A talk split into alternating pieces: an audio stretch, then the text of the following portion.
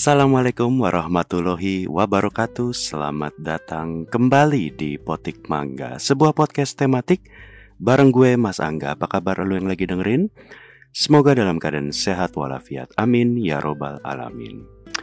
Um, Para pemetik mangga sekalian Tanda-tanda kalau kita sudah memasuki bulan suci Ramadan Uh, salah satunya adalah maraknya botol sirup marjan di minimarket kayak Indomaret, Alfamart, Alfamidi dan seterusnya. Selain botol sirup marjan, tentu biasanya di sekelilingnya itu ada kaleng-kaleng biskuit atau wafer berbagai merek dari Kongwan, Tenggo atau apa ya Astor gitu misalnya. Terus kemudian tanda-tanda lain biasanya mulai satu Ramadan itu uh, warteg dan berbagai restoran kayak McD dan KFC itu biasanya ditutupin korden atau tirai gitu. Jadi biar lu yang mau makan di dalam itu nggak kelihatan fungsinya kayak gitu. Jadi bukan mencegah orang yang dari luar ngelihat makanannya tapi lebih ke arah kayaknya biar lu yang pengen makan di jam puasa di warteg nggak kelihatan sama orang yang di luar. Kayaknya kayak gitu ya fungsinya. Ada juga tempat makan yang bergeser jam bukanya. Jadi siang itu tutup baru buka pas sore menjelang buka puasa sampai jam sahur. Biasanya yang gua sering lihat bergeser jam bukanya itu rumah makan Padang biasanya. Jadi biasanya rumah makan Padang itu baru buka jam 3 atau jam 4 sore dan banyak yang bukanya sampai sahur gitu, jam 4 pagi gitu. Ada juga biasanya tempat-tempat um, yang pada saat bulan Ramadan itu tutup total. Biasanya sih memang tempat-tempat hiburan malam, biasanya kayak bar atau klub, diskotik, spa, massage, karaoke gitu. Itu tutup total dari hari pertama Ramadan dan biasanya baru buka itu di hari kedua lebaran gitu. Kalau pertanyaannya kenapa sih tadi misalnya warteg dikasih korden biar nggak kelihatan atau bar dan hiburan malam itu sampai tutup sebulan penuh dan lain-lainnya. Um, mungkin jawabannya adalah biar umat muslim yang sedang melakukan ibadah puasa bisa fokus menjalankan puasanya. Biar um, menghormati bulan suci Ramadannya gitu. Jadi memang aturan yang mewajibkan tempat hiburan tutup atau pasang korden di warteg dan resto itu mungkin bertujuan biar elu yang puasa be, apa namanya bisa jadi lu terganggu ibadahnya atau bisa jadi lu sampai batal puasa kalau lagi lewat depan warteg gitu. Tapi gue rasa terutama buat lu yang udah dewasa, ibadah itu memang urusan pribadi.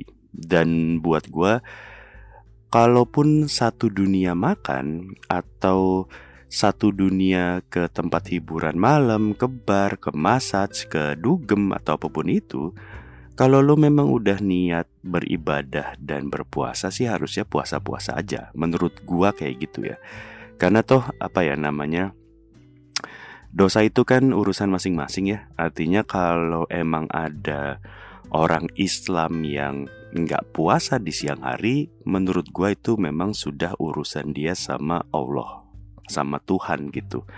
Jadi um, artinya ruginya ya di orang itu gitu. Maksud gue kalaupun memang seluruh warung di dunia tutup dari pagi sampai jam buka puasa, kalau memang orang tersebut nggak niat puasa, menurut gue sih ya dia akan menemukan cara aja gitu buat nggak puasa, buat makan siang atau buat batal puasa gitu.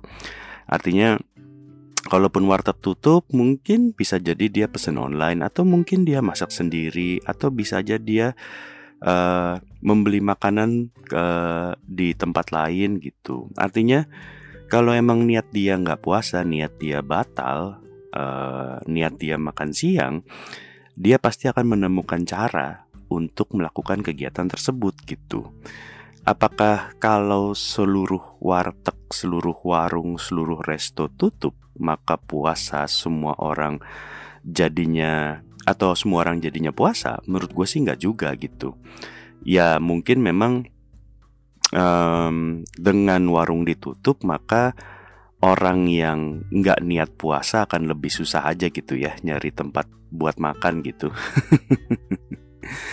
Tapi apa emang iman lu tuh tipis itu ya buat batal puasa gitu? Artinya mencium bau makanan langsung lapar, ngelihat orang lain makan langsung pengen makan juga gitu, atau ngelihat rak warteg uh, apa namanya isinya lauk langsung pengen pesen gitu um, gua sih ngerasa kalau uh, batal atau enggaknya seseorang itu kayaknya nggak bisa ditentukan dari buka atau tutupnya warteg di siang hari di bulan Ramadan gitu. Maksud gua kalau misalnya lu muslim puasa Ramadan terus lu berkesempatan dikasih kerjaan ke luar negeri, ke negara yang bukan mayoritas muslim, apa iya lo jadi batal terus gitu misalnya katakanlah lo dikasih kerjaan ke Amerika di bulan puasa Ramadan gitu ya kan kalau lo ke Amerika di bulan Ramadan gue yakin make di satu Amerika gitu atau di New York di Los Angeles gitu kan nggak ada yang ditutup korden ya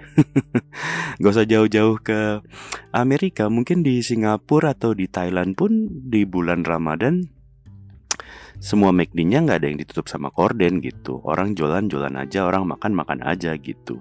Gue rasa di Amerika juga orang-orangnya ya bodoh amat gitu. Kalau dia mau makan sambil jalan atau makan depan lu yang lagi puasa gitu. Tapi apa iya gitu ketika lu di Amerika ngeliat orang kayak gitu, uh, lu langsung ikutan makan, ikutan batal puasa gitu. Kalau gue rasa sih nggak gitu ya konsepnya gitu. Buat gue sih um, lu puasa atau enggak, lu batal atau enggak ya nggak ada hubungannya sama warteg buka tutup, korden nggak korden gitu. Artinya kalau gua pribadi sih ya silahkan buka ya buka aja gitu. Mau warteg buka sebebas-bebasnya, make dibuka sebebas-bebasnya buat gua sih ya fine-fine aja lah buat gua sih ya. Artinya dulu kan sempat ada kasus di mana ada ormas yang sweeping harus tutup pas siang gitu. Itu sih kayak menurut gua sih dia bukan menutup warteg ya tapi kayak menutup rezeki orang artinya um, misalnya gitu ya kalau ada orang yang lo kenal gitu misalnya datang ke warteg dan dia batal puasa gitu orang yang lo kenal nih ya bukan orang asing gitu buat gue sih ya terserah aja gitu mau kenal nggak kenal gue nggak akan ikutan uh, ke warteg juga gitu karena itu dosa dia sama Tuhan yang akan hitung-hitungan buat gue sih. Yang penting kan elunya yang jangan ikutan gitu. Karena um, gue sih pengalaman berpuasa di tempat yang tidak berpuasa itu gue pernah uh, tinggal setahunan di negara yang bukan mayoritas Islam. Dan di sana ya boro-boro warteg atau restoran ditutup gitu. Bahkan Lebaran Idul Fitri aja nggak tanggal merah. Azan itu nggak kedengeran gitu. Artinya azan yang gue denger ya dari aplikasi handphone gitu. Jadi semua orang ya cuek aja gitu pas Ramadan. Mau makan depan lu, semua restoran ya tetap buka nggak ada korden-kordenan gitu. Ya gue nggak bilang gue adalah orang paling suci, paling taat ibadah Itu jelas enggak. Tapi maksud gue ibadah itu adalah urusan pribadi gitu. Menghormati sih jelas wajib Tapi menurut gue menghormati bukan berarti memaksakan kehendak gitu. Karena memaksakan kehendak itu adalah lain cerita.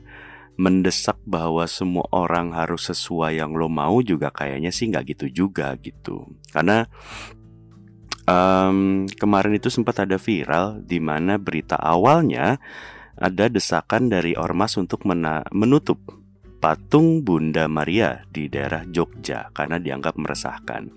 Walaupun memang berita itu ternyata hoax, uh, alias uh, setelah beritanya viral, ada pernyataan dari pihak kepolisian kalau berita tersebut nggak benar, alias tidak ada permintaan dari ormas mana pun untuk menutup patung Bunda Maria. Jadi menurut keterangan kepolisian, berita viral itu sama sekali nggak benar. Penutupannya itu murni inisiatif dari yang punya tempat. Gue coba bacain beritanya ini dari um, cnnindonesia.com Ini gue kutip ya. Jadi dibilang beritanya gini. Um, Kepolisian mengklaim penutupan patung Bunda Maria milik rumah doa Sasana Adirasa Santo Yakobus di Dukuh Degolan, Bumi Rejo Lendah Kulon Progo, DIY, yang geger di media sosial karena kekeliruan karena kekeliruan anggota dalam menulis laporan. Polisi pun minta maaf. Sebelumnya sebuah unggahan di media sosial menyebut penutupan pada Rabu 22 Maret dilakukan usai aksi salah satu ormas yang mengutarakan ketidaknyamanan atas keberadaan patung itu. Ormas tersebut menyatakan keberadaan patung mengganggu umat Islam yang melaksanakan ibadah di Masjid Al-Barokah menjelang Ramadan 2023. Disebutkan pula jajaran kepolisian yakni Kanit Binmas beserta lima anggota Polsek Lendah Kulon Progo ikut melaksanakan pengamanan pemasangan penutup patung Bunda Maria tersebut. Kapolres Kulon Progo AKBP Muharomah Fajar ini menyebut narasi di atas beredar setelah kesalahpahaman anggotanya dalam menuliskan laporan kegiatan. Uh, Ibu Muharomah Fajar ini mengatakan gagal paham. Kami mohon maaf, titik anggota salah dalam penulisan narasi sehingga seolah-olah bahwa penutupan itu tekanan dari ormas, kata Ibu Fajar ini di Mapores Kulon Progo Kamis 23 Maret malam. Padahal, menurut Ibu Fajar ini, penutupan patung menggunakan kain terpal adalah inisiatif pemilik rumah doa itu sendiri bernama Yakobus Sugiarto yang berdomisili di Jakarta. Sepenuturan Fajar ini, Sugiarto menyampaikan kepada adik kandungnya, Sutarno, yang berdomisili di Degolan, untuk menutup patung tersebut lantaran status rumah doa yang belum resmi berdiri meski selesai dibangun Desember 2022. Dikatakan Fajar ini, pihak keluarga yang sang pemilik bangunan masih dalam tahap sosialisasi pendirian rumah doa tersebut kepada masyarakat, pemerintah desa, dan FKUB agar kelak bisa diresmikan. Oleh karena itu, dari pemilik yang kebetulan ada di Jakarta menyampaikan kepada adik kandungnya untuk sementara di rumah doa tersebut ada patung Bunda Maria untuk sementara ditutup menggunakan terpal papar fajar ini. Yang melakukan penutupan adalah dari pihak keluarga dalam hal ini adalah adik kandung dari pemilik rumah doa, sambung Kapolres. Memang, koma, lanjut Fajar ini, koma, pernah ada pihak mengaku ormas datang menemui pihak rumah doa untuk menyampaikan masukan dari warga mengenai keberadaan patung Bunda Maria tersebut. Menyampaikan masukan warga, koma, tidak ada tekanan-tekanan kemudian memaksa kemudian menutup patung Bunda Maria tersebut, apalagi dengan menggunakan terpal sehingga ini adalah hal yang salah, tuturnya. Menimbang buntut dari kekeliruan penyusunan laporan ini, Fajar ini menyatakan akan mengambil tindakan manakala anggotanya di lapangan terbukti melakukan kesalahan. Fajar ini pun mengklaim situasi di sekitar rumah doa ini, rumah doa saat ini berlangsung kondusif. Kepolisian meminta masyarakat tak terprovokasi pemberitaan yang sebelumnya beredar. Mari kita jaga toleransi yang ada di kita, moderasi beragama khususnya di Kulon Progo yang selama ini sudah cukup baik untuk tidak terprovokasi dengan pemberitaan viral ini tuturnya. Oke. Jadi itu beritanya yang gua bacain itu clear. Tidak ada ormas yang meminta patung Bunda Maria ditutup. Lagian ya, kalaupun ini kalau ya, kalau ada ormas yang minta patung Bunda Maria itu ditutup karena dianggap mengganggu, buat gue sih aneh banget ya. Um, karena gue tidak ngerti di mana letak ketidaknyamanannya atau terletak terganggunya karena patung Bunda Maria. Artinya masa iya sih lu ibadah keganggu sama patung Bunda Maria yang ada di tempat ibadah orang lain gitu. Kecuali itu patung ada di tempat ibadah lu ya jelas itu aneh ya. Kok bisa ada sebuah patung agama lain di tempat ibadah yang lain gitu maksud gua. Tapi kan kalau patung itu ada di tempat ibadah lain dan lo beribadah di tempat ibadah lo, gua rasa itu harusnya tidak mengganggu sama sekali gitu. Kecuali patungnya berisik ya. Kecuali patungnya berisik. Patung itu kan nggak berisik karena dia nggak ngeluarin suara gitu. Patungnya nggak provokatif.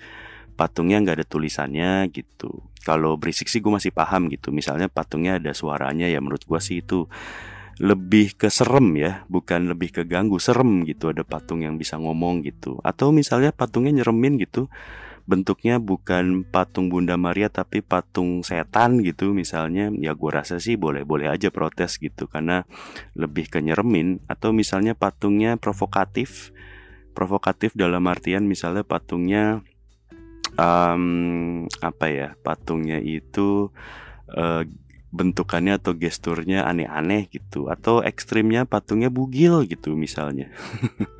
Ya buat gue sih itu udah aneh dan mengganggu ya. Tapi kalau patungnya adalah patung Bunda Maria dengan uh, apa pun bentukan uh, Bunda Maria pada umumnya ya pada wajarnya mau segede apa pun dan lokasinya di gereja buat gue sih kayaknya biarin aja ya artinya kalau gue sholat gitu ya atau gue mau beribadah ke masjid gitu misalnya tengah jalan gue ngelihat patung Bunda Maria mau segede apa pun uh, kayaknya gue nggak akan mendadak pindah Kristen gitu. Jadi kalaupun misalnya gue tiap hari ngelihat patung Bunda Maria kayaknya gue nggak akan mendadak pindah Kristen gitu. Artinya patung itu kan benda mati ya artinya kita benda hidup, punya akal, punya pikiran, ya kita pasti lebih pinter ketimbang benda mati, bener dong? Masa iya gara-gara lu lihat patung tiap hari, keimanan lu jadi goyah gitu? Maksud gua, eh, tuh patung juga nggak ngomong, nggak bersuara gitu. Ke, apa namanya? Eh, patungnya nggak ngapa-ngapain gitu. Eh, ya artinya kan harusnya nggak akan mempengaruhi gitu patung itu gitu. Um, kalau dipikir sebaliknya temen gue yang Kristen gitu ya, gue punya temen Kristen. Dia tiap hari dengerin azan lima kali sehari karena kosannya deket masjid gitu ya. Sampai sekarang belum pindah-pindah masuk Islam gitu.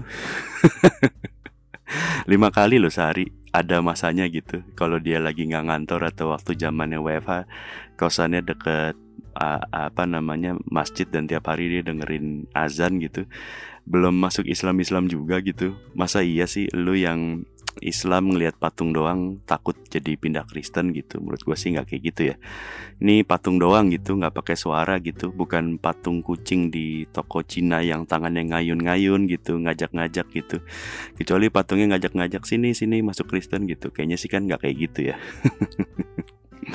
Tapi sih intinya dari keterangan dan uh, kepolisian dan apa tadi uh, artikel yang gue baca, ya gue berharap sih memang itu uh, semoga yang dibilang sama kepolisian benar bahwa memang keputusan untuk patung itu bukan dari desakan ormas mana pun melainkan memang dari pihak rumah doa karena memang belum peresmian, belum ada apa namanya izin mungkin ya dari dari apa namanya pemerintah setempat untuk meresmikan rumah doa tersebut gitu. Karena kalau gue sih agak malu ya kalau memang ada ormas yang beneran sampai minta patung ditutup karena ngerasa keganggu sama patung gitu. Artinya mungkin keimanannya agak kurang sama patung doang takut gitu.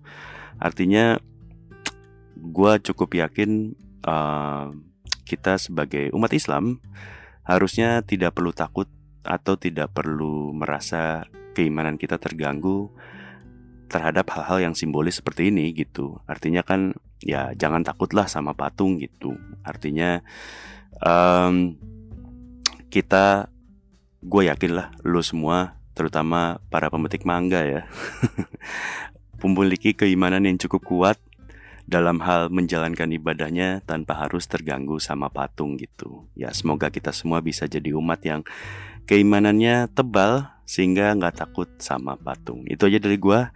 Um, terima kasih telah mendengarkan Potik Mangga. Sampai jumpa di episode lain. Assalamualaikum warahmatullahi wabarakatuh.